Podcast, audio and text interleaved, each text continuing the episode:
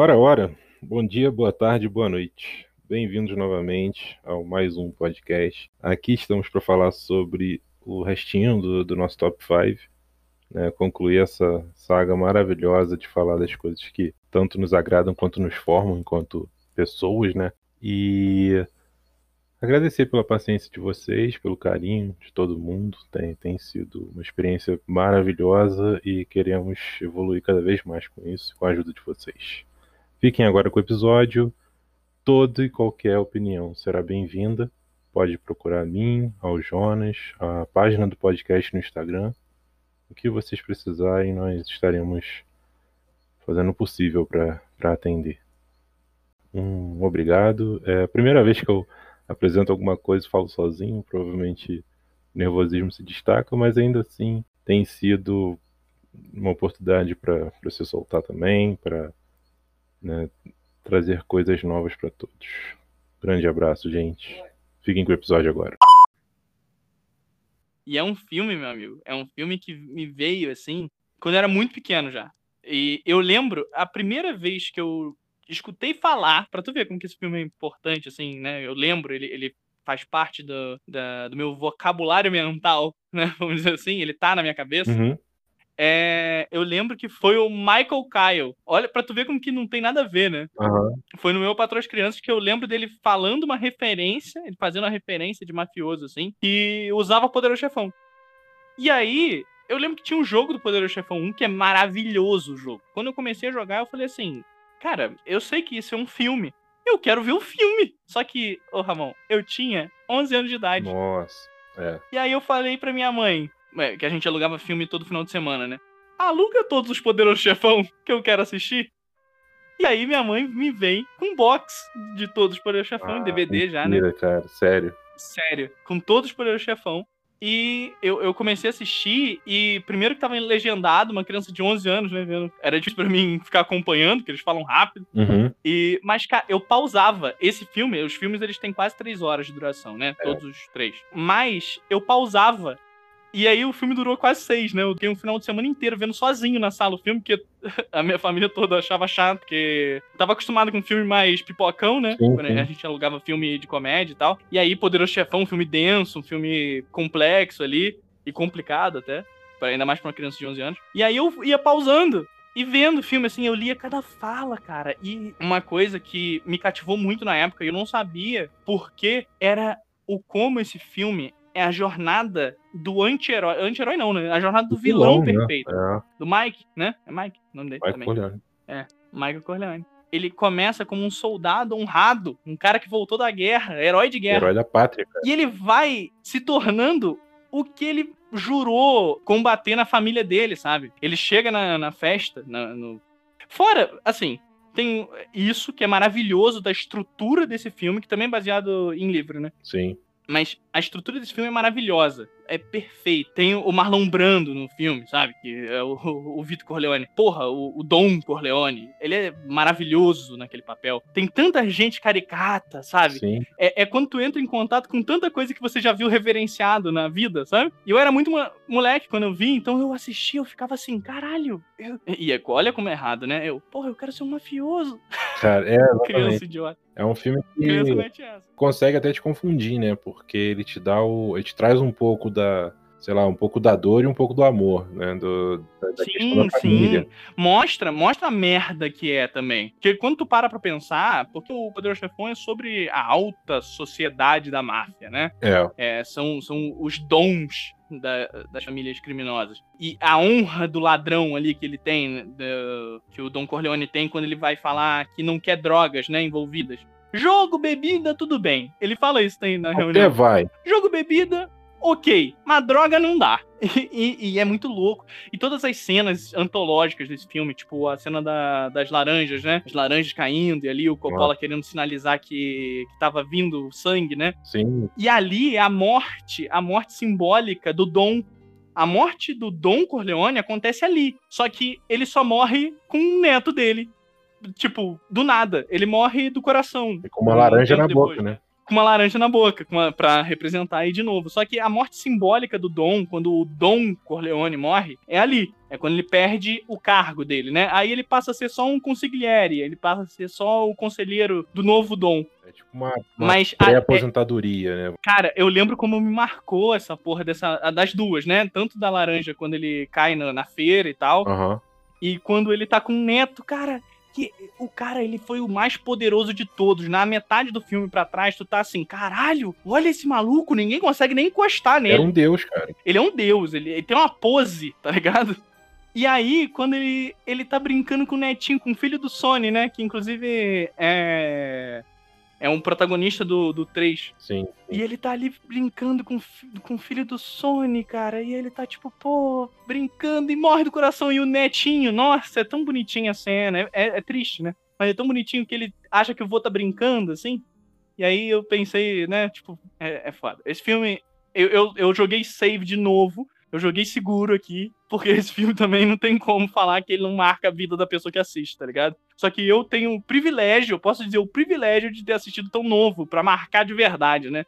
Exatamente. Marcar com ferro. Foi essa uma experiência que eu não tive particularmente, né? Que eu sempre ouvi falar de Poderoso uhum. Chefão, eu cresci ouvindo falar de Poderoso Chefão, é, da, da, importância né, desse filme para as pessoas, para o cinema em si. Eu, pô, a trilha sonora uhum. era uma coisa também inconfundível, né? É, eu lembro muito, assim, eu lembro, porra, hoje em dia o Alpatino é cultuado, né, por causa desse filme, por causa de Scarface uhum. também, mas eu acho que esse foi um filme que cimentou Sim, muito. Foi o primeiro, o, o que elevou ele foi esse filme, o Scarface ele tá mais velho. O Poder do Chefão foi o filme, cara, tu vê a carinha de moleque, é, né? cara. Ele nem faz um overacting de tão moleque que ele é. Cara, aquela cena, a cena é maravilhosa. Desculpa, mas porque esse filme é muito maneiro. Tudo bem. Esse. É muito foda essa cena que ele vai. que ele fala, eu vou deixar você perguntar uma vez sobre os meus negócios. E eu vou ser sincero com você. Aí ela fala, você matou fulano? Aí ele fala assim, não, foda-se. E, uhum. e, claro que ele matou, caralho. Ele agora é o Dom Corleone, e... ele se tornou o que ele odiava na família dele, toda a mentira, toda a trama. Ele fala isso no, no casamento da irmã no começo do filme. Ele fala que ele odiava aquilo tudo. Ele fala que, nossa, aquele cara é matador, aquele não sei o que lá. E ele faz, cara. Nossa, ele é ele. Esse filme é maravilhoso. Né? Puta que pariu, até fiquei arrepiado.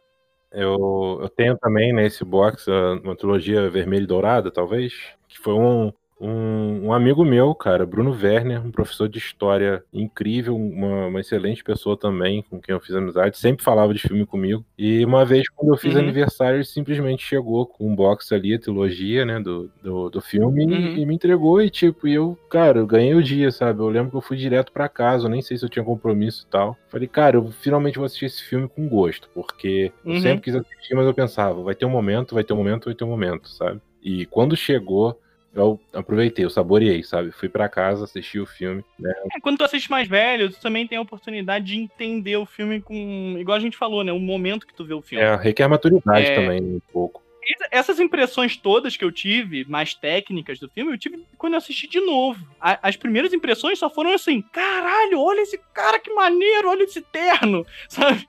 Olha esse, o Sony batendo no, no, no cara que bateu uhum. na irmã dele, que macho. E, ele morrendo no carro. Nossa, são umas cenas tão plasticamente exato. Maravilhosas. Porra, os Tatalha matando ele. Porra, é muito. São, são, todas as outras famílias, né, de Nova York. Sim, e é um filme que conta parte da história, né, da, da América, assim. Eu acho que. Sim. O 2, então, o 2 é maravilhoso por isso. O 2 eu acho que é o melhor de todos. Então. É, e o 2 você tem que o é... Robert De Niro com uma interpretação e eu, eu acho que o pessoal tá meio que subestimando, né? Porque o, o Vitor Corleone já meio que foi indicado e, se eu não me engano, ganhou o Oscar, né? Uhum. Por, pelo personagem. Não lembro, não lembro. Vai o, o Deniro, vai o Deniro no próximo filme e também indicado pelo mesmo personagem, cara. Um personagem. É, pelo mesmo personagem. Eu acho que isso nunca aconteceu. Acho que isso nunca aconteceu na história. É, assim, é, é única mesmo. O mesmo personagem porque é um personagem foda. E isso conta a história da América mesmo, assim, dos Estados Unidos.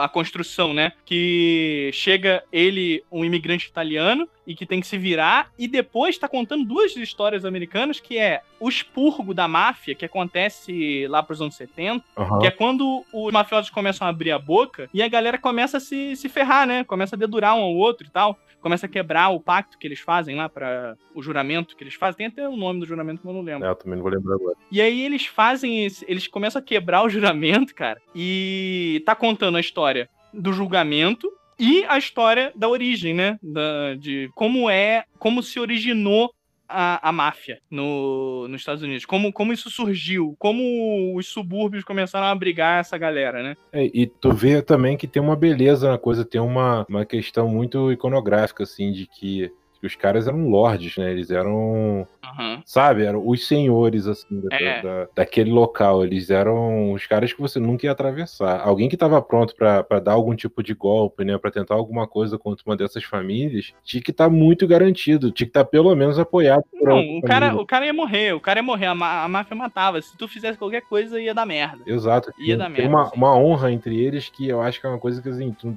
provavelmente não vê nem, sabe, em, sei lá, Nem exército, em né? exército, em policiais, sabe? Eu acho isso, Uhum. né, é uma coisa que assim, não tem como tu não admirar, de alguma forma. É, um, é, um, é uma formação de seita, né? De culto, né, cara? Sim. Inclusive, eu acho que, por exemplo, tem aquela série Peak Blinders, né, que o pessoal fala muito e tal, que é sobre. Também Uhum. toca nesse ponto aí, que com certeza bebeu dessa fonte aí, teve algum tipo de. influência. Sim, a, a plasticidade da, da série, né? De, tanto que ficou muito icônico essa. Da série, Blinders. É, Tipo, a boinazinha e o terno, né? É, o cara, exato. o cara- Aquela cara blasé. que é muito do, do Poder do Chefão também, né? Ele- ele- é, o, o Michael Corleone, com aquela cara blasé dele, assim, no final, que ele tá, tipo. É isso. Ele virou o Dom, igual o pai dele no começo era extremamente blasé, né? Eu acho que também é, um- É. é uma descrição perfeita daquela frase: o poder corrompe, né? corrompe. É, é maneiro. É porque ele vai ter que fazer a mesma coisa pra se manter ali. É muito louco. Mas assim, voltando do, do futuro pro passado, o próximo filme que você vai trazer, né, Ramon? Ai, Que é o, o seu terceiro filme, é o seu terceiro? Ou o segundo? Já é o segundo. Segundo filme na, no ranking. é o segundo. Qual é esse filme?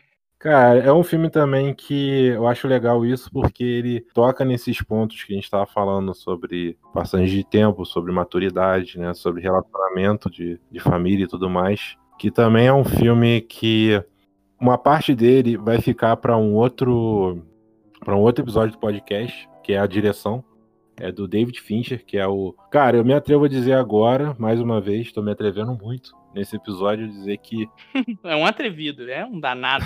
Obrigado. Se não for o, é um dos meus diretores favoritos da vida. De tipo, de eu amar de várias formas todos os trabalhos desse cara. o Benjamin Button tá aí, mas ele nem é o melhor filme dele. É, nem é, não, não. Ele tá aí pela, pela significância que ele tem, pelo, pelo. Sim, sim. Sei lá, cara. Eu lembro quando eu, quando eu fiquei sabendo desse filme, né? Já, já seria uma história diferente ser contada, protagonizada pelo Brad Pitt. Eu não sei se né, todo mundo conhece esse filme, mas todo mundo já viu, que é o, o nome do filme todo é O Curioso Caso de Benjamin Button. É uma história sobre uma criança que. É tipo assim, eu lembro de um texto do Charlie Chaplin que fala sobre isso. Você nascer velho, né? Idoso, e você ir meio que vivendo a vida ao contrário até você se tornar uma criança. É, então, é, sabe, sabe quem de quem eu escutei esse texto? Ah, Do Chico Anísio. caramba. Foi, foi ele, eu escutei esse texto falado por ele, traduzido, né? E falado por ele, assim. Eu achava que era dele, inclusive. Eu nem sabia que era do Charles Chaplin. Talvez nem pudesse ser melhor, né? Porque ele é um cara que já também interpretou tanta coisa, já foi, já significou tanto, né, pra gente enquanto brasileiro aqui e Uhum. faz a gente valorizar muito, né, a nossa arte. E, né, voltando ao filme, cara, é um filme que ele conta as coisas de uma forma tão bonita, né? E ele toca em amizade, ele toca em amor, ele toca em você ter a própria aventura. E o personagem principal, né, o Benjamin Button, ele, eu lembro que ele é encontrado, né? Ele é deixado pelo pai, que tinha uma até uma empresa, o nome dele é Benjamin Button, porque o pai tem uma empresa de botões e tal, só que ele nasce deformado. O pai achou até então que era uma doença, e como a mãe morreu no parto, o pai fica desgraçado com aquilo e deixa o neném no, Uhum. né, na, na, na escada, assim, e ele é encontrado por um casal, que aí também foi, foi um- uma boa menção pro Mahershala Ali, que foi o primeiro filme que eu vi com ele, e hoje em dia ele é um dos atores que, sabe, que eu sempre tô querendo, esperando um trabalho dele, assim, ser dentro, porque eu acho o cara muito bom. Uhum. Ele é encontrado por um casal e ele é criado por esse casal e perdoa a palavra, um casal de negros, né, que eu acho que é importante pro contexto da história. Sim, pra história sim, ainda mais que é, eu acho que é anos 10, né, que ele nasce. Cara, é, É bem antigamente. é, eu não vou lembrar agora o, o ano certo. É, eu sei, eu sei que ele que ele chega É, é depois do fim de uma guerra. então, primeiro. É, então deve ser 1919. Pô, cara, é, eu não, eu não, não posso ser corajoso pra arriscar agora, mas Não é, é porque eu lembro que ele luta numa guerra só. Se o cara lutou numa guerra só, meu amigo, nasceu no, no Cara. século XX, provavelmente ele nasceu depois da primeira. é uma ótima analogia. Provavelmente é isso, então.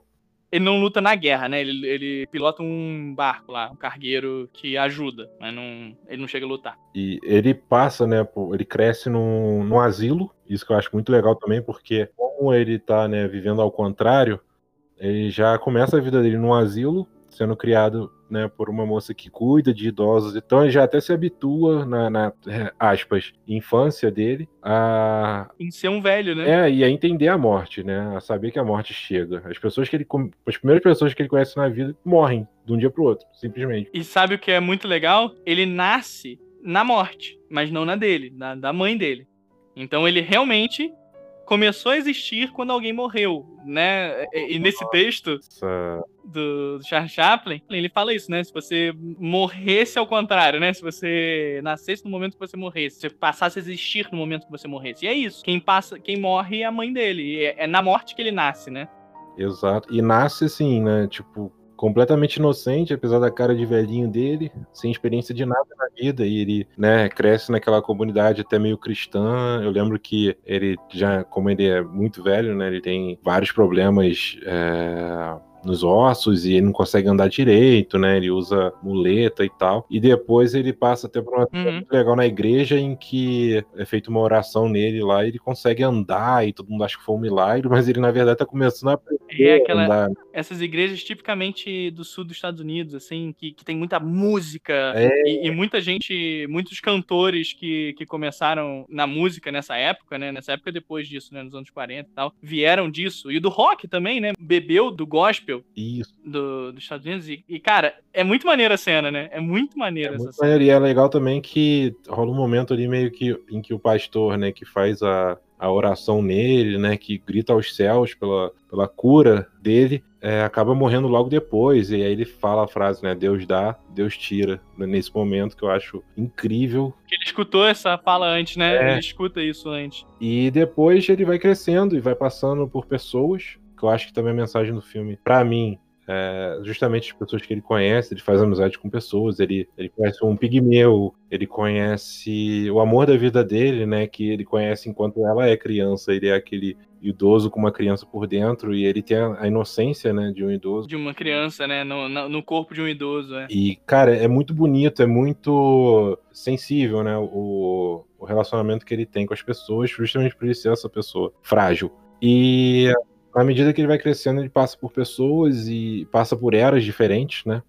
E ele vai rejuvenescendo, então ele vai meio que encontrando ah, né, as habilidades que ele não sabia que tinha. Ele vai ficar, pô, é o Brad Pitt, né? Afinal, vai ficando bonito pra caramba. Ele vai ficando bonito, ele vai ficando muito bonito. Chega um momento Ele, ele diz, fica calvo. E uh, ele aprende muito com as pessoas, né? Ele tem essa, esse momento aí que você falou que ele tá na guerra e ele começa a pilotar um. Primeiro é um. Acho que é tipo um navio cargueiro, aí depois eles, têm, eles são meio que é, incorporados, né? É, pra, pra, tipo, rebocar navio explodido. É um, é um- Isso, é um, é um navio de reboque. Ele começa a rebocar o, o- junto com o capitão do barco dele, que é um personagem incrível demais na história. É um, é um personagem base mesmo, assim, sabe? De, de transformação na vida dele, que é um cara que é capitão do barco, cheio de histórias. Ele faz as próprias tatuagens, cara, que eu acho muito. Nunca esqueci isso. E ele que, fa ele que fala do. do beija-flor, né? Da base do bater da asa lá. Ele conta a história do bater das asas do beija-flor, né? Que o beija-flor bate as asas tantas vezes por minuto, né? E envelhece mais rápido por isso. E o, eu acho incrível também que o ator Jared Harris é um, é um ator bem legal. O cara aí tava em Chernobyl recentemente, fez também o Moriarty do É. Holmes, né? do- Eu adoro esse cara. Eu adoro esse cara. Ele tem uma cara de, de babaca, né? Ele tem uma carinha de babaca. É, Tem um personagem meu do RPG que é totalmente inspirado nesse personagem aí. cara, isso é muito maneiro. É um personagem assim icônico, você não tem como esquecer aquilo, né? E eu lembro que tem um momento que ele reencontra o amor da vida dele e eles já estão meio que assim. É como se fosse a, a. Ambos se encontram no meio, entendeu? Vamos botar que você, você vive até os 80 anos. Sim. É muito. Isso que eu tava esperando você chegar nessa parte para eu comentar isso. Uhum. É um tema que tá se repetindo nesse podcast, né? É o momento que a gente viu. Porque eu, eh, se a gente parar pra pensar nesses filmes que já são antológicos, Sim. o momento que a gente encontrou eles era o momento certo pra é, gente encontrar exato. eles, né? A questão da maturidade, né? A questão da sensibilidade. E é isso, eles se encontram quando os dois estão na mesma idade, né? Ele, ele rejuvenescendo e ela envelhecendo, mas os dois na mesma idade. Isso, e eles vivem uns anos juntos, né? Aí ela começa a sentir que tá envelhecendo, ela é professora de balé. Tem um momento do filme maravilhoso também, que eu, eu gosto muito também quando o filme tem é, uma, uma explicação gráfica das coisas, né? A gente tem um momento já no início do filme que é sobre o, o cara que construiu um relógio ao contrário, né, profissional ao contrário, que ele queria que o tempo voltasse para o filho dele desde a morte voltar da guerra até chegar em casa, né? Que o filho dele morre na guerra e ele tem toda essa imagem é, reversa. Uhum. E a gente né, já é pego por essa imagem. E também tem um momento em que ele conta a história sobre as coisas acontecerem na vida no momento certo ou errado, né? Dependendo da sua visão. Sim. que é quando a, a Daisy, interpretada pela Kate Blanchett, que é maravilhosa também, ela sofre um acidente e ele conta uma história em que aquele acidente aconteceu porque o motorista nossa, naquele momento. Caralho! Nossa, é aquele minuto. É, nossa, essa parte é. é maravilhosa desse filme. E ele conta essa história toda, desde o do início, né? O que, que ocasionou. Sabia que tem um filme? Sabe esse tipo de filme? Desculpa só o disclaimer. Mas tem um filme que eu sei que acontece isso e o cara sabe que ela vai morrer nesse dia e ele faz, ele fica voltando no tempo para, né? Mas ele também tem um trecho igualzinho desse Benjamin Button. É antes termine o dia, eu acho. Talvez, né? Não sei. Com a Jennifer Love Hewitt. Não sei, não sei. Depois eu vou ver, mas pode continuar, desculpa. E, e cara, aí o filme também é um filme que o final, para mim, tem um payoff perfeito, que é a, ele vai, né, ficando mais jovem, vai virando um adolescente, na medida que ela eles se separam por um tempo e ela acaba casando. E a história começa meio que a acompanhar ela, né? É, isso, você vê um pouco da velhice dela. E ele vai pro Tibete, ele, ele fica, né, viajando e aproveitando a, uhum. é, essa, todo o tempo de sabedoria. Nossa, essa parte desse filme é linda. Essa parte desse filme é linda mesmo. E acompanha também o, o lançamento do, se eu não me engano, do Apollo 11. Tem um momento de, que eles estão perto do Cabo Canaveral e tem um lançamento de um foguete, que é, que é muito bonito também. É, Apollo 11 é, é da Lua, né? Apollo 11 é 69. Então, eu acho é por aí então. Mas beleza. Um outro ponto é, não, é. super interessante no filme é que ele é narrado. Filme narrado, para mim, já é tipo assim, tem um mais um ali de, de curtida, porque uhum. é, acho que ajuda muito a gente a, a, se colocar no filme como uma história, sabe? E como ele narra o filme todo, né, com aquela vozinha de velhinho e tal, a história começa sendo contada pela mãe, pela, pela esposa dele, idosa, né? contando para a filha tudo uhum. seu, como que é a história, até chegar no momento que ela tá morrendo mesmo lá no, num leito, né, de hospital e tal, e ela fala dos últimos momentos da vida dele, que ele morreu como um bebê nos braços dela, entendeu? E é uma coisa assim, uma passagem de tocha para mim que é tão É, maneiro pra caralho. Ela velhinha com ele criança, e a mensagem final do filme é, é mostra, né, aquele momento que eu choro toda vez também, que mostra as pessoas que passam por você na tua vida. Aí fala sobre, ah, ah às vezes você nasce para ser um artista. Aí mostra o, né, o carinha do do barco que era tatuador. Às vezes você nasce só para ficar sentado à beira uhum. de um uhum. rio, aí é o pigmeu que contava as histórias do rio para ele. Às vezes você nasce para dançar, que aí é a história da Daisy, né, que é a mulher da vida, do amor da vida dele. E todo mundo que passou pela vida dele teve significado. Some get struck by lightning. Some have an ear for music. Some are artists. Some swim. Some no buttons. Some know Shakespeare. Some are mothers. And some people dance.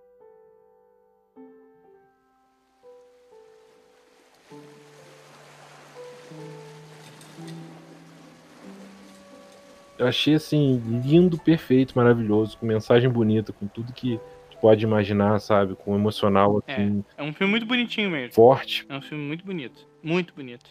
E eu acho também que ele, sei lá, cara, é um filme que te, te tira um pouco da tua realidade, né? De como as coisas funcionam, de como o tempo vai para frente. Te coloca num, num, um Uhum. conto de fadas pessoal, assim, onde você, sei lá, pode acreditar nessa beleza Tem, que a vida é.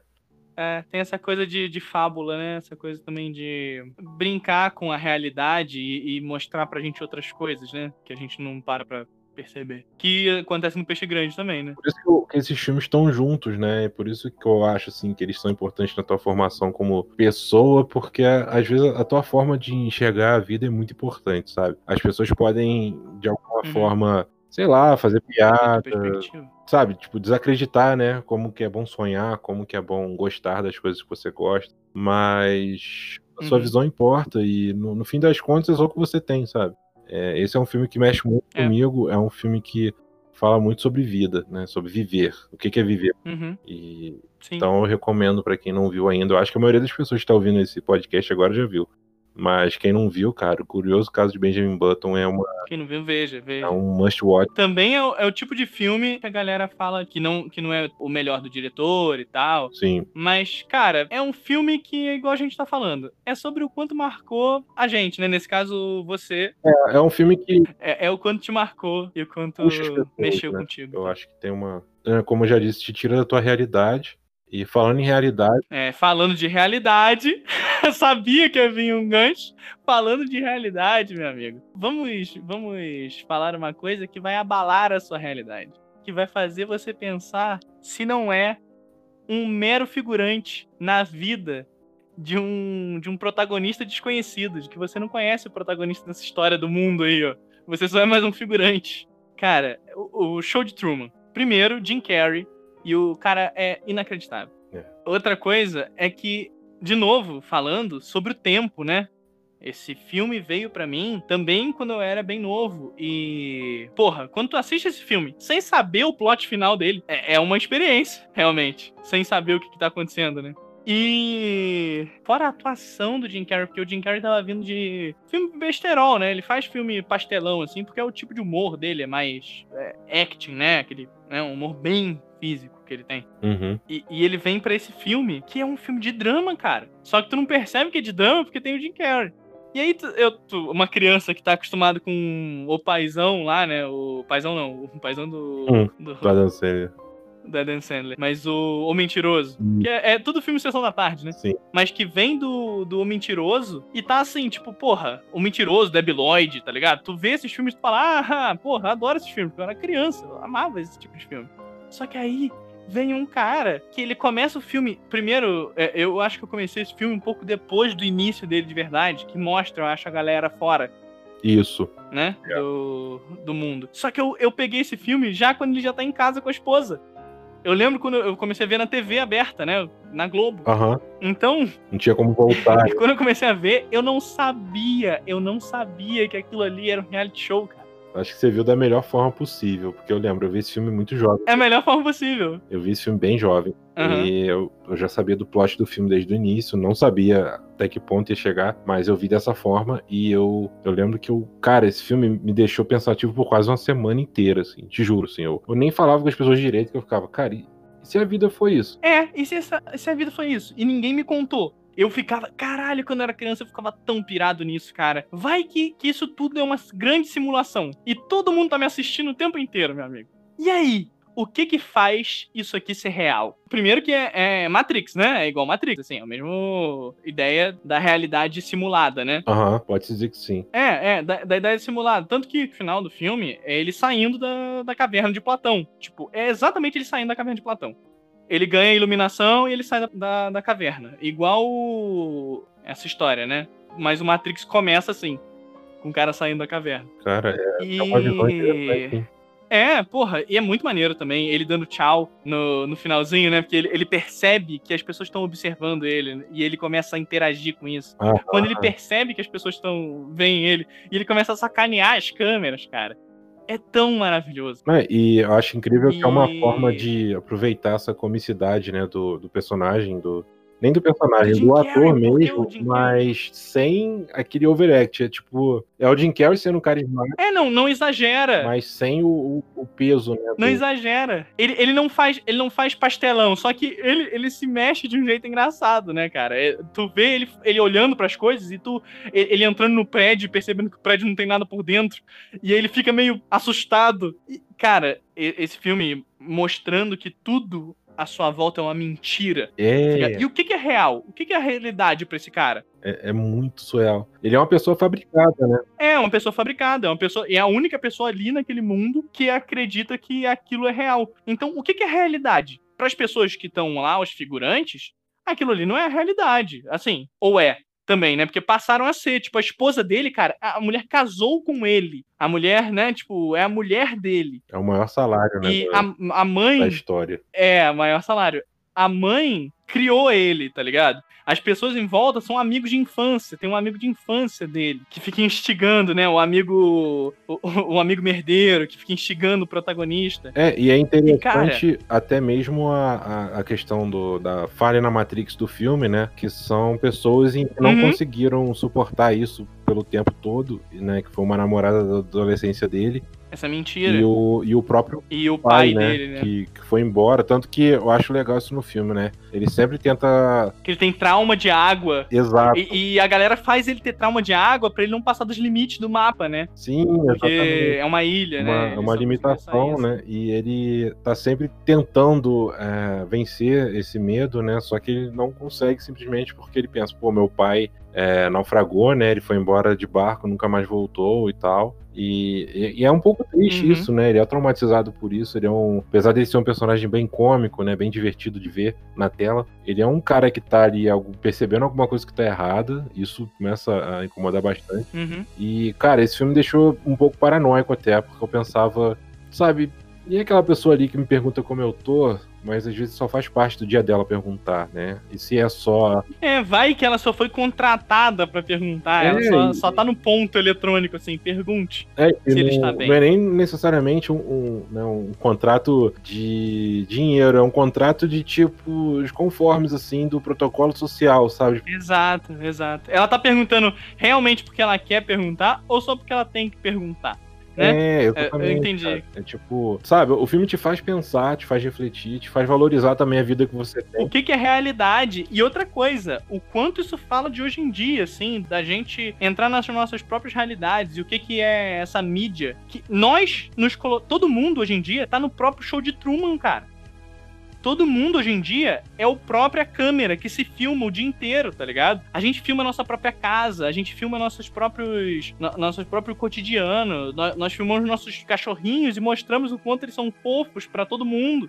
Nós somos a própria mídia que propaga o nosso show de Truman, pessoal, Olha hoje aí, em dia. Olha aí, toma, análise metalinguística. Cara, e eu acho interessante, eu tava tendo essa discussão três dias atrás, porque não- independente do momento que você estiver ouvindo esse podcast, Ah, não, não importa. Sempre vai ser três dias atrás. Se você tá escutando isso aí em 2038, vão ser três dias atrás. É- é, eu acho também que é atemporal, porque na semana passada rolou a polêmica, né? A grande polêmica do, do meu casal. Ah, é- nossa, isso vai ser tão esquecível. Tu datou mesmo o podcast. Puta que pariu. Não, eu tô datando porque eu tava tendo uma discussão, né, três dias atrás, mais ou menos três dias, sei lá, sobre justamente é, as vidas fabricadas que a gente vive, né? Que existe um- Uhum. um, casamento ali, sei lá, cara, as pessoas falam o que quiserem falar, que parecia, Não, tipo, mas falam de- qualquer coisa. sei né? lá, de casamento pro público mesmo, né? Uma, uma união que, Uhum. que agrada a todo mundo, que tem uma imagem bonita e que algum tempo depois acabou, né? E eu tava falando sobre assim, a gente tem muito casal na mídia que às vezes se sustenta, né, como um casal. Só por causa das aparências, né? Cara, sabe qual é o mais absurdo? Nem só na mídia. Tem gente que só continua junto pelas aparências. Só, só porque ela não quer parecer pra mais ninguém que é um perdedor. Que investiu em Naquilo algo que, que- deu errado, né? Exato. Ninguém quer parecer que investiu em algo que deu errado. Por exemplo, num, num relacionamento. Que é uma coisa que você investe a vida mesmo. É. Eu falei isso, eu tava conversando isso com a Vitória esses dias também. É, Ela perguntou o que, que você acha. Eu falei, cara, é só um casal e um cara, sabe? É só mais uma história dessas. Eu sei que o. Tá, se isso aconteceu mesmo, se o cara realmente talaricou, pra explicar a situação, né? O cara tinha um casal casado que é o Whindersson Nunes e a Luísa Sonza. E o Vitão, que também é músico, era amigo do casal, comentava nas fotos deles. E aí, quando o Whindersson terminou com a Luísa, ele começou ela começou a namorar com o Vitão. Tá, isso acontece na vida de todo mundo, irmão. Por que, que você tá se importando com essa é, porra? Cara. Sabe? É, é um momento em que a gente, eu acho que é importante a gente lembrar do quanto a pessoa gosta de ser militante, né? De ter uma opinião sobre aquilo, dizer quem tá certo. Tá Tem que ter opinião sobre tudo. Tem que ter é, opinião cara. sobre tudo. Tipo, você não precisa opinar, cara. Tu, às vezes tu nem tem um relacionamento, cara, para isso, sabe? É. Tipo, eu me encaixo nisso, com certeza, mas eu tô falando assim, para quem tá ouvindo e, e, acha, né, que, sei lá, que detém os direitos aí, que sabe exatamente da verdade absoluta funciona, né, o relacionamento e tal. Cara, assim, sei lá, eu acredito que possa ter acontecido alguma coisa assim, de, deles terem um motivo é. pra terminar, entendeu? Que fosse deles. Às vezes tá envolvido com esse rapaz, né, o, o Vitão. Mas, por outro lado, o pessoal fala que o Whindersson também tava é, com alguém, né? Já tinha uma pessoa. Ah, cara, e tá, sério, na moral, e é isso. É. Por que que tem que ter essa opinião? Eu acho que até alterei um pouco minha voz, peço desculpas por isso, mas voltando pro, pro filme, né, o, Show de Truman, é um filme que realmente te faz pensar muito na sua realidade, como você vive a sua realidade, uhum. qual é a realidade que, que você vive com as pessoas que estão em volta de você. Né? É um filme que é bom para te fazer pensar. E é um filme muito gostoso de ver. É um filme bom de ver, é um filme bom de ver mesmo. Um carinho dele. É um filme que ele, ele, ele mesmo tendo todas essas ideias de tipo, porra, o que, que é a tua realidade, não é um filme pirado igual Vanilla Sky, que também fala sobre o mesmo tema, né? Sobre realidade e tal, o que, que é, de fato. Também, ele também fala sobre os mesmos temas, assim. Mas. É um filme que te ajuda a questionar, né? Mas de outra sim, forma. Sim, só que é um filme muito mais delicado. É um filme que ele brinca muito mais com essa coisa, né? Ele é um filme mais brincalhão. Não, não que ele seja um filme de comédia, mas ele brinca com esse tema. Ele brinca com, com reality shows, né? Com essa coisa das pessoas torcerem pelas pessoas que estão na televisão. Que, porque esse filme é lá do começo dos anos 2000, né? Dos anos 90, eu acho. Final dos anos 90. Sim, é... isso aí. Não, é 90 para 2000 já. Bem na virada. Isso. E ele, ele brinca com esses temas e ele e, e, se tu vê ele por ver, tu consegue. Ele é um filme divertido, de verdade. Ele tem uma aventurinha Exato. ali, um, uma emoçãozinha no final. Ah, vamos ver se ele vai conseguir fazer o que ele quer fazer, sabe? É, é storytelling, né? É. Ah, o filme tá contando pra gente de uma forma que nós nos conectamos com, com o protagonista. In case I don't see you. Good afternoon, good evening, and good night. yeah.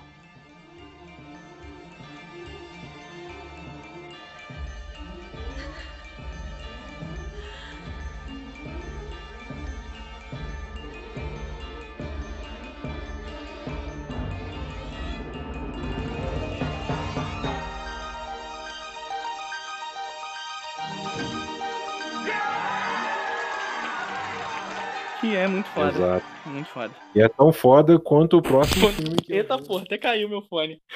Eu tô encontrando os ganchos, cara, do Mortal Kombat, né? Gancho de, de final de luta. Não assim. é, eu tô até, eu tô quase falando no final.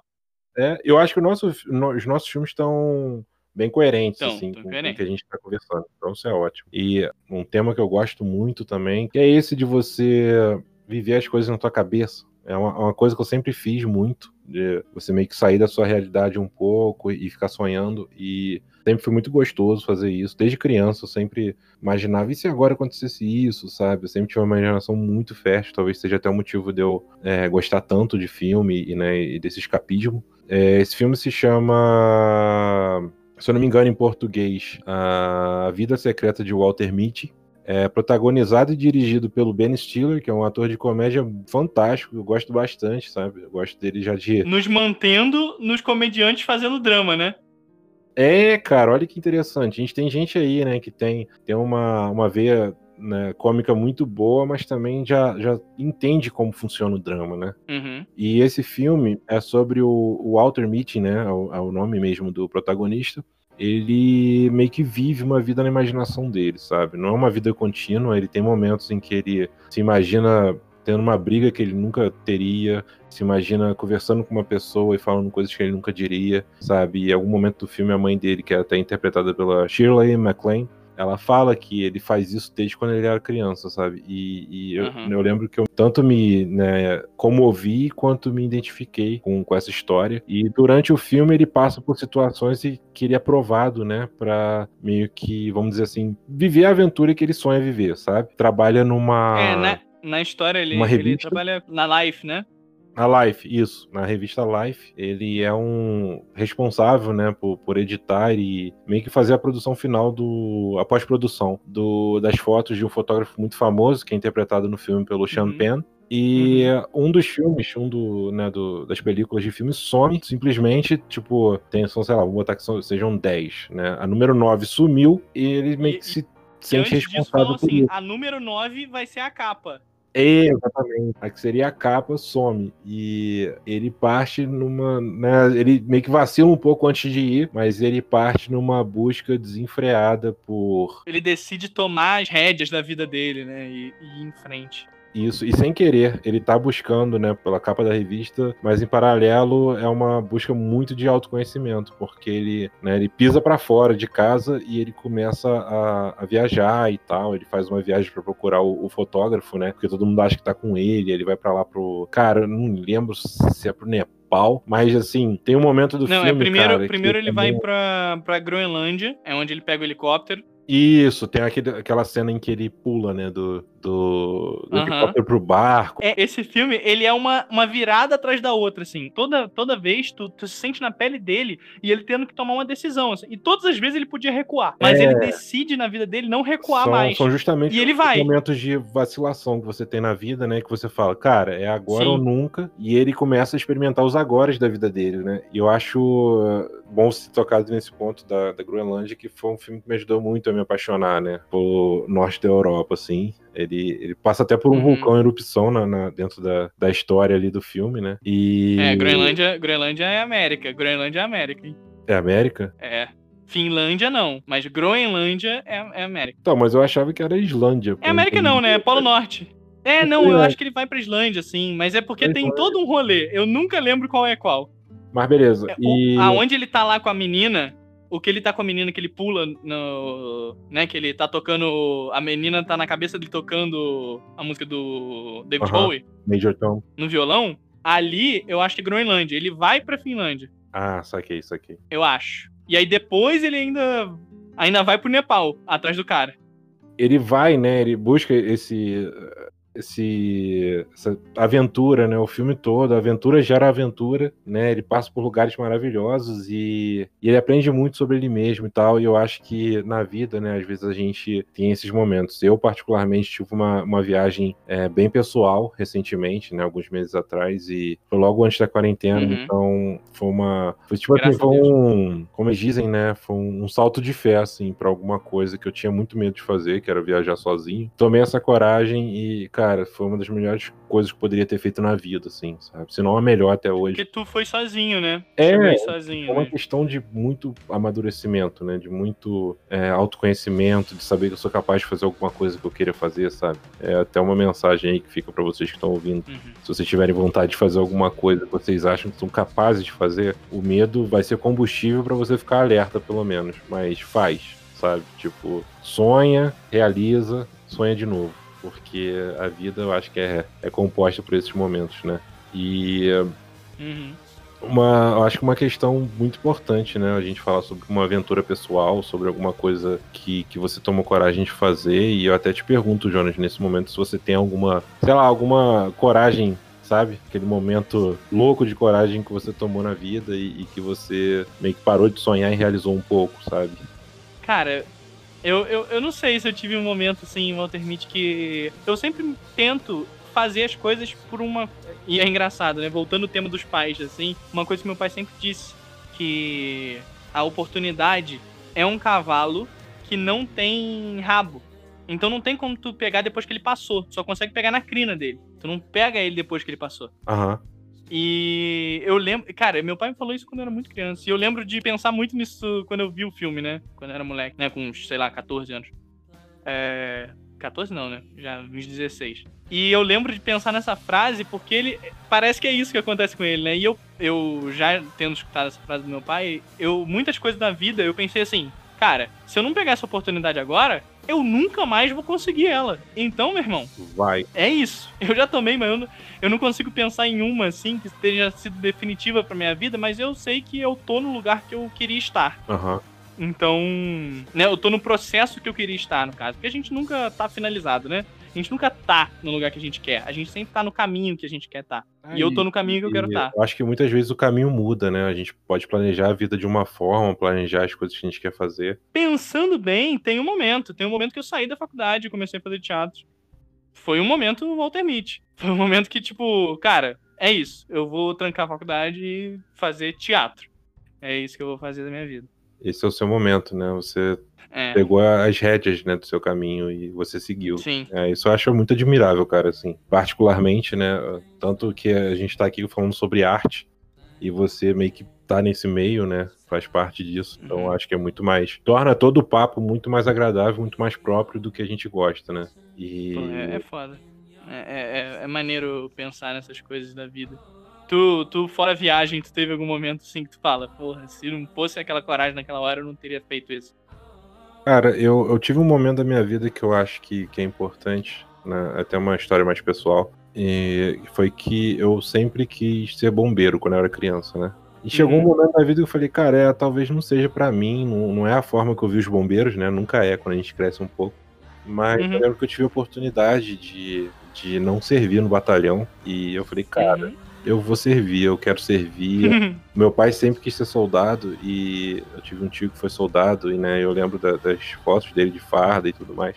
E eu peguei e fui, cara. Eu entrei pro, pro exército, né, fui voluntário e foi uma experiência muito boa. Eu tenho amigos de lá até hoje. Eu acho que eu amadureci muito como pessoa, como homem também, sabe? É, eu já sempre tive muita tranquilidade é, em, em, respeitar, né, hierarquia, as pessoas e tudo mais, saber o meu lugar na, nos lugares que eu tava. É. Mas o batalhão me ajudou muito com isso, sabe? Então, posso dizer que foi uma aventura que eu quis ter e eu tive, eu tive treinamentos legais, eu tive, claro, né, momentos que não são tão agradáveis. Que não são tão legais, mas é, a vida é assim, né, cara? A vida é isso. A vida é assim. É, e provado amargo também foi bom, sabe? Foi uma, uma aventura uhum. agridoce que me moldou também enquanto pessoa. Então, se você tá ouvindo isso, você gosta de mim, agradeça. De nada. É. Eu tomei decisões certas. agradeça a mim, né? Eu que, que pensei. Mas é isso, cara. Foi, foi, bem, foi bem legal. Foi, foi uma experiência muito é. boa que eu tive. É, mas para concluir, né? Eu acho que se é para falar de filmes que são tipo Forrest Gump. Meu coração. Vamos falar de Forrest Gump, meu amigo. O meu filme número um essa delícia de filme. Essa delícia que tem sabor de. Esse tem sabor de chocolate, da caixa de chocolate, que é a vida. Que você nunca sabe o sabor que ele vai ter. Que às vezes é doce, como você mesmo disse, e às vezes é meio, meio bosta, tem uma uva dentro. é, porra, tem uma caixa de chocolate e tem o sabor bosta, não coma essa caixa, não compre essa caixa de chocolate. Mas, cara, esse filme, ele foi ganhando cada vez mais importante na minha vida. Eu já estou com águas nos olhos só de falar o nome desse filme porque tem alguns filmes que meu pai falava, assim, dos filmes. Eu fui assistir um pouco depois, né? Desde criança também. Tipo, A Vida é Bela, que eu nem, nem assisti ainda. Eu sei a história do filme, mas nem cheguei a assistir. Somos dois, hein? Mas tem. TV de casa. É, a gente tem que assistir junto, hein? É verdade. Mas tem o Forrest Gump, que é a história desse garoto do Mississippi, do interior do, do, dos Estados Unidos lá. Que, cara, é um filme sobre tudo o que a gente falou até agora. É um, é um filme sobre inocência, igual o Benjamin Button, sabe? É um filme sobre como a sua perspectiva molda o que tá à sua volta, porque ele é inocente. Ele é. Tá ligado? Ele, ele vê as coisas de uma forma muito de. Cara, tem a cena no começo que ele é criança. Claramente, a filha sofre abuso do pai naquela cena, né? Tipo, na, na casa dela lá. E ele não percebe isso, só quem tá assistindo percebe, cara. E nossa, isso bate profundamente dele falando assim: vamos. E ela, ela fica falando, né? Rezando, leve para muito longe, transforme num pássaro, me leve para longe daqui. Caralho, meu irmão. Esse filme, é, ele, de verdade, do começo até o final. E tanto que tem as superações pessoais do Forrest, que é tipo dele correr, mas ele tinha a coluna fodida e ele ficou muito tempo com aquele aparelho de perna, né, para manter a postura. Tem essa cena e tem... de libertação, né? A cena de libertação, cara. O, quando ele, e ele é um cara simples, ele é um cara simples. Quando você fala run, Forrest, ele run, viado. Ele corre, irmão. Né, e eu acho incrível isso, que ah, né, ao decorrer do filme a gente sente essa. Que ele é aquele cara que ele presta atenção no que ele tá fazendo e sem querer mesmo, parece, né? Por ele ser tão inocente. Uhum. Ele não faz por competição, ele não faz para ser melhor. Não, ele não faz para ser melhor do que ninguém. Ele é uma pessoa maravilhosa, ele é muito fofo, cara. E outra coisa que esse filme trouxe também é normalizar free talker, né? O cara que chega no ponto de ônibus e vai contando história para você. Como Peixe Grande é um filme sobre pessoas contando histórias, é um filme de biografia, é um filme que traz tudo isso aí. É um filme igual ao Walter Mitty, que é também sobre tomar decisões rápidas, né? Que ele toma algumas coragens lá, que o Walter Mitty é conscientemente, mas que o Forrest é totalmente porque alguém falou assim, run, e ele run. E é o só né? vai, né? Literalmente. Ele, ele só vai. Cara, ele conta, é uma epopeia da história dos Estados Unidos dos anos 60, que tinha segregação racial nos colégios americanos, nas faculdades. Era quando os negros começaram a poder entrar na, nas universidades. E ele tá lá né? Tem essa, essa coisa, o filme Forrest Gump é o filme que o cara sempre tá nos lugares, na hora certa. Ele conhece três presidentes, ele. Ele, ele começa a jogar na, na liga universitária de futebol americano. Tem, o, tem aquele momento também, cara, que ele conhece o John Lennon e aí ele fala com esse rapaz muito simpático e tal. Isso. Descobri que ele, né, que ele veio morrer depois e tal. Uhum. É, tipo assim, ele fala com simplicidade, né, de momentos históricos. Cara, ele fala de todo mundo com simplicidade. Ele fala, eu não sei por que que odiavam tanto ele. Sabe? É, é, é uma coisa tão singela, igual, né, voltando pro singela. É uma coisa tão, tipo, cara, eu não sei por que que não gostavam dele, mas não gostavam. Ele falava umas coisas erradas, sabe? E a mãe dele sempre disse que, né? E tem... Ela conhece o Elvis, cara.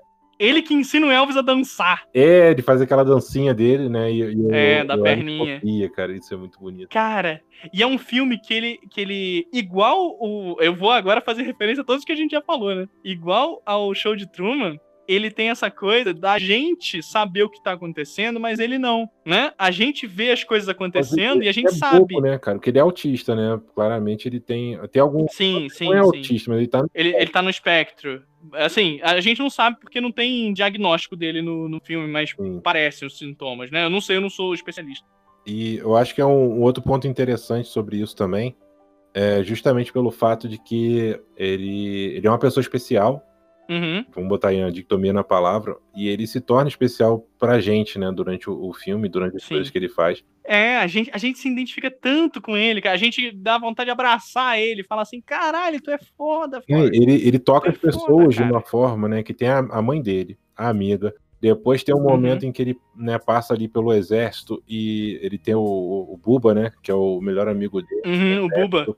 É. E depois que o cara morre, ele honra, né, a memória do cara e abre. Cara, e eles a, falavam, eles falavam, o cara só falava de camarão, cara, o cara só falava de camarão. E mostra, né, porque eu tava falando do, dos momentos americanos, começa lá em 1960 e pouco na segregação americana, passa pela guerra do Vietnã, passa, tipo, o homem indo à lua, passa pela redemocratização do, tá ligado? Da, da queda da União Soviética e tal, da, dos americanos voltando aí pra China, ele que é o primeiro americano Vai voltar pra China, cara. E outra, passa por um momento militar, né? extremamente bonito e simbólico, né? Que é também quando os hippies estão lá protestando contra a guerra e ele vai lá. Caralho, é muito foda. Faz ideia do que tá acontecendo, ele começa só a falar. Falar sem parar e todo mundo, é isso aí, cara, a gente te apoia. E sabe qual é o mais maneiro? A gente não escuta, a gente não escuta o, o discurso dele. É, a mensagem, né? Mas o cara fala assim: fala o que você passou na guerra. E ele fala o que ele passou na guerra. E a gente sabe o que ele passou na guerra, né? Só que a gente sabe de uma forma bonitinha, né? Porque ele fala: Ah, é, eu acho que o inseto me picou, que ele levou um tiro na é, bunda. Um tiro na bunda acho que o inseto picou ele. Era o mosquito, né? É, ele fala: Ah, eu acho que tinha muito mosquito e tal. Aí não chovia. Aí teve uma hora que começou a chover e não parou de chover. Aí quando parou de chover, começou a atacar bomba. É tão bonitinho, cara. E ele ficou mandando carta pra, pra amiga dele, né? Tipo, é... eu não lembro o nome. É... Mas. É... Era linda. Ele, ele ficou. Não é, não, não lembro, não lembro agora. Eu, eu sou péssimo pra nome de personagem. E, cara, o filme vai te levando nessa história. Inclusive, no livro, ele vai pra lua. É, é inacreditável, assim. Ele vai pra lua no filme. Caramba. Até chegar no ponto de virada que acontece, que é quando a, a paixão da vida dele, né, que é essa amiga dele, é, vai embora. Eles ficam um tempo juntos na Hum. casa da mãe dele, no Mississippi, e ela vai embora. E aí ele pira, ele pira. Pira assim, tipo, do jeito dele, né? É, Ela dá um tênis pra ele, e aí ele pega o tênis, ele pega o boné do Bubagam. A minha irmã, quando foi pros Estados Unidos, ela foi no Bubagam. eu passei lá também quando fui na viagem. Passou? Aham. É. E aí, cara, ele, ele vai, pega e começa a andar. Começa a correr. Começa a correr, começa a correr. E aí ele fa... é tão singelo, é tão singelo no, no filme falando que ele fala assim: Ah, eu corri até. até o final da cidade. Depois eu corri até o final do estado. Depois eu corri até o mar. Depois eu fui pro outro mar. Tá ligado? É, e ele vai andando nos Estados Unidos inteiro. Basicamente, ele, né, ele cruza o Ele país corre. e volta, só correndo e só Sim. pensando, né? Só pensando. É, E aí tem uma hora que a galera começa a louvar ele, assim, é, no- na hora que ele tá e- correndo. O cara pega a camiseta Aham, e dá pra e- ele assim, porra, eu tô pensando numa estampa. Ele limpa com essa merda aqui, não serve pra nada. Ele limpa e sai o Smile. E ele é o criador do Smile, tá ligado? E, e outra é uma analogia clara ao Santo Sudário, né? Que tá todo barbudão, ele já é o Messias da galera. Sim, sim. Limpa aquilo e fica com, com a marca do rosto dele, que não é. Então, por isso que me lembra, por isso que me lembra a vida de Brian, tá ligado? Porque é uma coisa de louvar o cara e o cara não é nada especial, ele é só mais um cara. Aham. Ele é só mais um cara que passou por tudo isso, porque ele, ele é milionário. Nessa época ele já é milionário. Sim, sim, só larga Ele- as coisas, né? Ele só vai, ele É. tem tudo. Ele só vai, cara. Ele, ele é isso. Agora a vida dele é essa. E ele vai embora na, na vida dele. Cara, é, é maravilhoso. E aí tem vários momentos emocionantes, assim. E nesse, nessa hora é o, o ápice do filme, né? Quando ele começa a correr e tal. É... Até a gente chegar onde começou o filme, que é nele falando no ponto de ônibus, e cada hora vem alguém para Eu lembro do meu pai me descrevendo essa cena. É... Cada hora chega alguém pra contar e ele não termina a história. Tanto que a primeira memória que eu tenho dessa cena é do meu pai me contando. Aham. E aí, e tipo, ele não termina de contar, né? Ele, ele, uma pessoa vem, aí ele conta mais uma metade pra outra pessoa, mais uma metade pra outra, até que chega alguém que fala assim: "Ah, e é, é a coisa mais boba do mundo, mais corriqueira. Tanto que é bem o tema do filme, né? Voltando pra aquela coisa das pequenas coisas que tu falou lá, das Aham. coisas singelas, que é tipo, ela chega e fala: "Ah, não, esse ônibus ele ele passa por aqui também, é esse outro. Tu pode ir a pé, é só uma quadra." Sabe? É, e é o momento em que Tipo- ele tá esperando também pra ir pra, pra casa, né? Do amor da vida dele, pra visitar ela. Ele vai pra casa porque ela mandou uma carta pra ele, cara. Isso, E essa isso. cena, essa cena, ela acaba comigo. É- sério, essa cena acaba comigo. Puta que eu pariu. Que ele chega na casa. Aí ele. É um menino do. É o do Rei. é, Sexto sentido. John. É um menino do sexto sentido. Não, como é é? Hail Joe. Osmond. É, Não. alguma coisa assim. Osmond. Hail Joe Osment. Lembrei. Isso. Vou até deixar isso no, sem editar, porque. Ele lourinho, né? Ele lourinho, bonitinho lá, com aquele cabelinho dele. capacete, né? É, ele tá vendo Vila Sésamo na televisão. Isso. Aí, Aí ele cara. com ele lá, né? Ele chega igual duas criancinhas vendo aquilo. Eles são duas crianças. Mas, tipo, ele chega no apartamento ele fala com ela. Mary, eu acho o nome dela. Não lembro. Acho que é Mary. Provavelmente é, É, Mary, é. cara. Provavelmente. E ele, ele chega e ele fala com ela, ah, eu tava com saudade. E, e, cara, ele é zero maldade, assim. Ele só fala que tava com saudade, ele queria estar mais perto dela. Isso, exatamente. Ele, é- ele vai na inocência de uma criança mesmo, né? É, ele só queria estar mais perto dela. E aí, ele, ele queria saber que ela tava viva, né? E caralho, cara. Ele chega e ela fala pra ele que, ela- que ela tá doente. E aí ele olha pro lado, ele fala assim: Ah, qual é o nome dele? Porque eles, né? Ah, oi, não sei o que. Ele fica todo feliz que tem uma criança ali. Ele fala: Oi. Aí ela, qual é o nome dele? Forrest. Aí ela fala: Igual do pai. Aí ele. Ah, o nome do pai dele é Forrest, sabe? Tipo, ele não se liga Cara, na hora. ele, é- ele é muito inocente, né? Porra. E eu lembro Cara, que. é, e essa cena. eu lembro da cena Sério. nitidamente do, do Tom Hanks, assim, né? Ele fica com aquela cara de espanto, assim, ele coloca Exato. a mão na boca. Cara, ele bota a mão na boca e a mão no quadril. Ao contrário, eu lembro dessa cena perfeitamente, porque essa cena me emociona muito. Muito, muito, muito. Ele bota, ele tá com a caixinha ainda, né, o negócio na mão, assim, ele vira a mãozinha e bota a mão na boca. E, cara, o Tom Hanks naquela cena é a cena da vida dele. É. Porque, caralho. É, eu Ele- acho ele que, fala. que é um, um, um ponto assim. né, termina essa parte que eu, que eu vou entrar no, no momento. Aham. Aí ele chega, ele fala assim: Ah, mas ele é inteligente, sabe? Porque mesmo ele sendo inocente, ele sabe o quanto ele foi prejudicado por, sabe? Tudo, tudo que o- como o mundo trata, né, as pessoas com alguma diferença, qualquer que seja. Uhum. E, e aí ele fala, porra, mas o menino é inteligente. E aí ele, sabe, a mãe fala que é. E aí ele chora demais. Caralho, É, nossa, mas cara, mexe comigo, É uma cara. entrega absurda, né? Eu acho que é o payoff Cara, do filme, isso- né? É, que depois ainda tem. A, a, a Mary ainda morre Isso. e. Vamos spoiler, galera. e- É, pô, spoiler.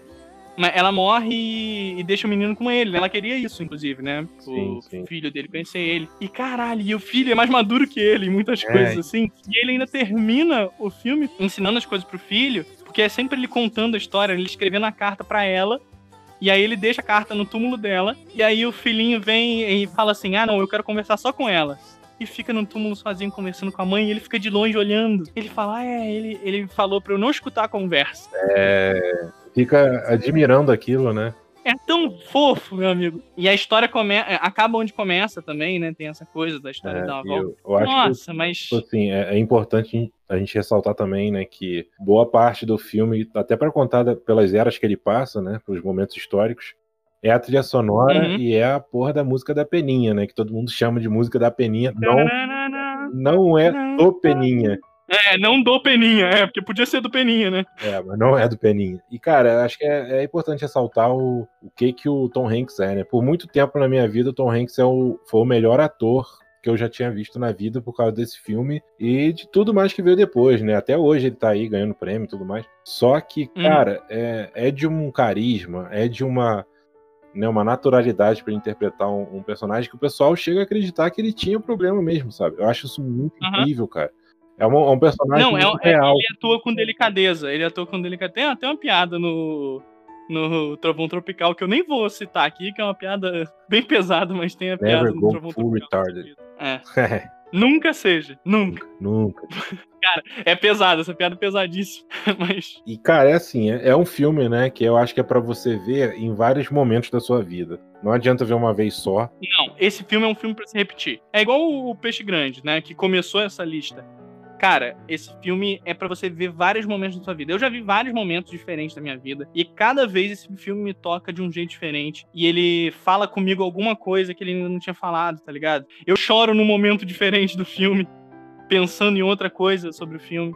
Eu acho que também É fica mim. a, a oportunidade, né, que tu falou de, de vários momentos da vida, de mencionar o Tenente Dan, que eu acho que é o, a melhor descrição Porra! de um personagem ranzinza que pode existir. Caralho, é o Tenente Dan. Tenente bom. Dan, cara. É muito maneiro esse personagem e Uhum. eu nunca esqueço dele, né, do, do que, que ele foi pro Forrest, que ele é aquele cara do batalhão, babacão. Tudo. E sabe qual é o mais lindo disso? O Tenente Dan odiava o Force. Odiava. O Force é chato, cara. O Force é chato, ele é um free talker, tá ligado? É. Ele fica. E, e o Tenente Dan fica. Sério, ele, ele é escroto com o Force. Tem hora que tu sente raiva do Tenente Dan, porque, sério, ele é babaca com o Force. Só que é um cara que ele é babaca igual, voltando pro alta fidelidade. Olha só, voltando pro alta fidelidade.